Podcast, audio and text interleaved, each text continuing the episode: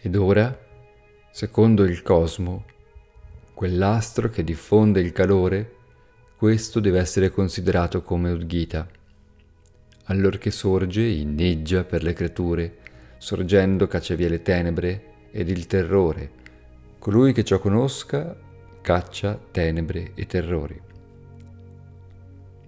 Questi, l'Udgita e quegli, il sole, si somigliano, l'uno è caldo, l'altro è caldo, questo chiamano Svara, quello Pratyasvara. Perciò bisogna conoscere l'uno e l'altro come Udgita. Così pure bisogna riconoscere come Udgita il Vyana, il soffio vitale diffuso nel corpo. Quando si inspira è prana, soffio vitale, allorché si espira è apana, soffio espirato. La congiunzione di prana e apana è il Vyana. La parola vach è Vyana, per la quale ragione né espirando né inspirando si articola la parola. La parola, per eccellenza, è la rich, infatti non espirando né inspirando si pronuncia la rich.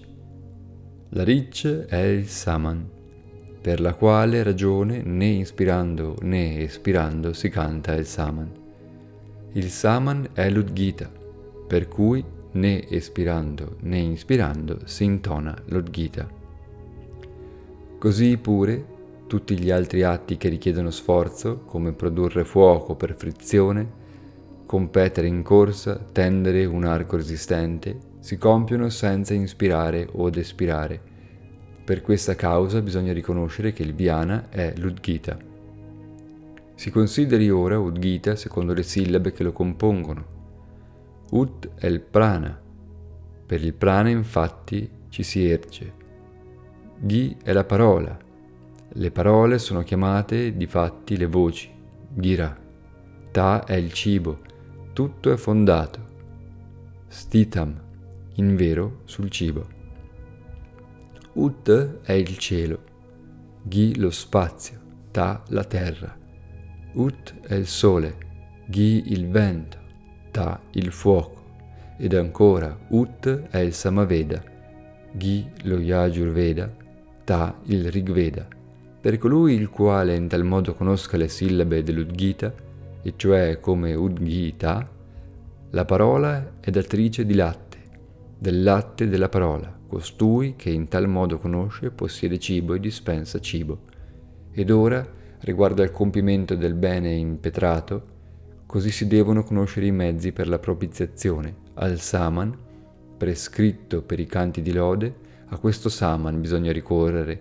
Si deve inoltre ricorrere alla Rich, alla quale esso risale, allo Rishi, al quale esso è riferibile, alla Deità, alla quale la lode è prescritta.